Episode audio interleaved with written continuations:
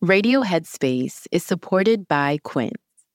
Imagine upgrading your wardrobe with luxury essentials at unbeatable prices. Quince is here to transform the way you shop, with a range of high-quality items priced within reach. The best part? All Quince items are priced 50 to 80% less than similar brands. And Quince only works with factories that use safe, ethical, and responsible manufacturing practices and premium fabrics and finishes. I love that. A piece I'm loving from Quince are the linen pants that are perfect amount of cozy and corporate.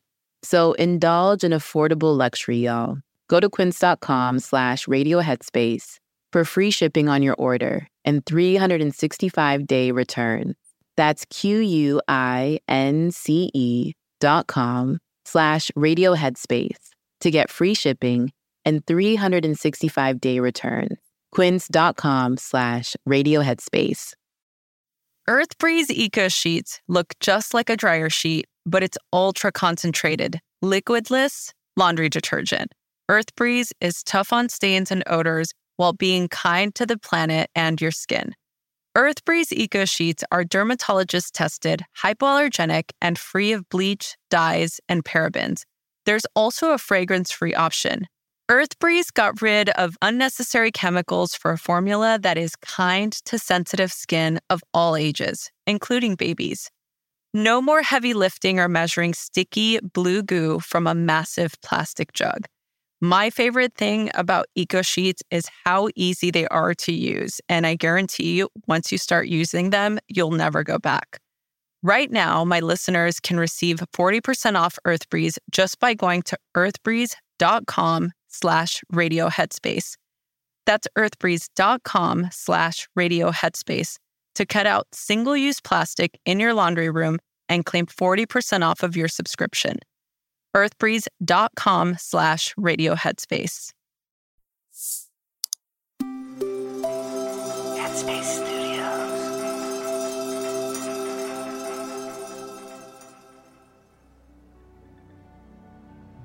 Hi there, it's Sam, and welcome to Friday and to Radio Headspace. You've made it to the end of a week focused on self-care. When I was a teenager, I craved silence. I had 3 younger siblings at the time, all of them between the ages of 3 and 7, and there was a lot of stimulation.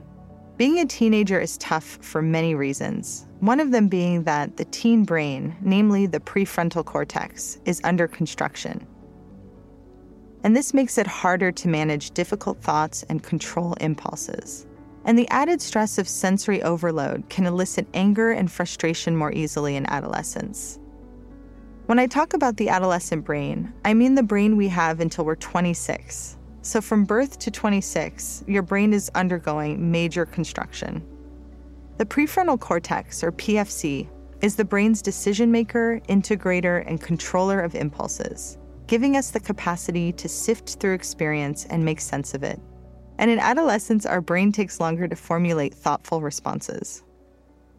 Since I couldn't escape from my noisy house as a teenager, I had to find ways to get the quiet I needed without becoming a tyrant with my family. I ended up inventing a game I called the Quiet Game, which I would initiate by saying, 1, 2, 3, quiet, and then whoever spoke or made a sound would lose. My middle sister was a fierce player and actually won most of the time. The need for stimulation varies a lot. I learned this from working with very sensitive children in my practice and just from living my own life. I think of my uncle who plays loud music whenever he's driving, and then I think of myself, a person who prefers to drive in silence most of the time. What do you lean toward when it comes to stimulation? Do you gravitate toward busy, bustling areas and loud music, or do you prefer quiet time in solitude with a few close friends? Most of us like a bit of both and lie somewhere along the spectrum. I've worked with many young people on sensory integration and have found that spending more time with our senses is helpful for everyone across the stimulation spectrum. Integrating involves bringing awareness to the sensations, on purpose, one at a time, which changes our relationship to them. Sensory integration is a term that captures how our brain takes in information from our 5 senses and organizes and formulates an appropriate response to it. One exercise I like to teach involves listening to sounds in your environment as if you were listening to music, or as if you had invited those sounds to be there. This helps to decrease reactivity and the rejection of the sounds, especially sounds that are annoying at first. Another aspect of this activity is to get curious, noticing sensations that arise in your body as you're listening to the sounds. You can try this activity in the car with your kids or another passenger. Just invite them to close their eyes or keep their gaze on a fixed spot. And then ask them to notice sounds of the road and sounds inside the car with curiosity. Ask them to share what details they noticed about the sounds and what sensations they felt in their body as they listened. One of my favorite mindful listening activities to do with children is to have them listen to traffic sounds that I play from my phone, and then sounds of rainfall or birds or some sounds of nature. And as they listen, they notice changes in their mind and their body. I'm always surprised that so many of the children enjoy listening to the traffic noise. They find it funny, or they just enjoy the feeling of being jolted by the honking of the cars. I want to give you some tips for integrating the stimulation in your life, which is especially helpful if there are some big differences in preferences between you and your family members. Let's start with an exercise to connect with our senses right now. If you're driving while listening, please keep your eyes open. And we'll start just by looking around the room you're in, paying attention to light and shadow. And now as you look around, notice shapes, different shapes around you.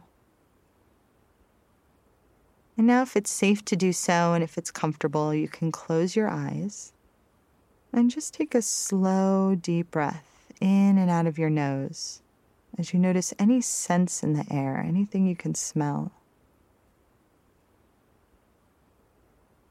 And now notice any tastes or sensations in your mouth. And then going to the sensation of touch, just feeling your clothes against your body, keeping your arms and legs warm, and noticing your socks or shoes on your feet, maybe the coolness or warmth of the air on your skin.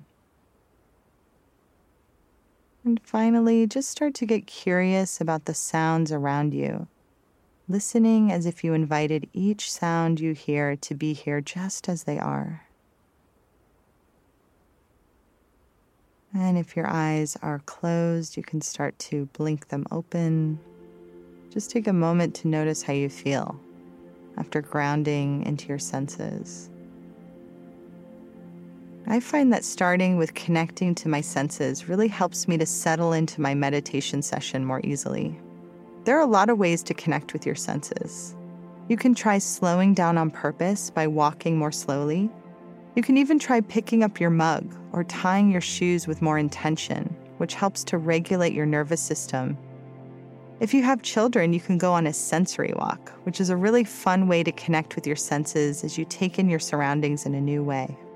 While on your walk, you can make notes of things you haven't noticed before and keep a kind of field journal.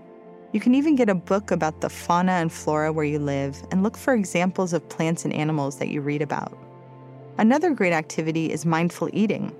And because it's so hard for many of us to eat an entire meal mindfully, you can take your first few bites mindfully, noticing texture, sensations, and flavors as you eat. Noticing our senses one at a time helps our prefrontal cortex to communicate better with other parts of our brain, which promotes resilience and integration. So I've thoroughly enjoyed sharing my thoughts and ideas with you over these last few weeks, and I hope you've enjoyed them too. Please feel free to reach out to me on Instagram at anchored_Sam or send us an email at radio@headspace.com. Thank you for being a vital part of our community, and I'll see you back here sometime in the new year.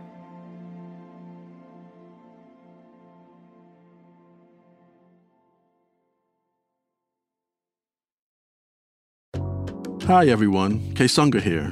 If you're here, I assume that you like Radio Headspace. And if you like Radio Headspace, you will love Dear Headspace. Dear Headspace is our weekly talk show featuring every teacher on the show and our wonderful host, Robin. We talk about life, there is a level of almost addiction here where you're addicted to just information. It's like information overload. Relationships. Before you can spread love and kindness to others, you have to first cultivate it within yourself. Yeah. And anything else you can think to ask us. The first step with any change that you want to make is that acceptance and that awareness. You can find it on the Headspace app or wherever you listen to podcasts.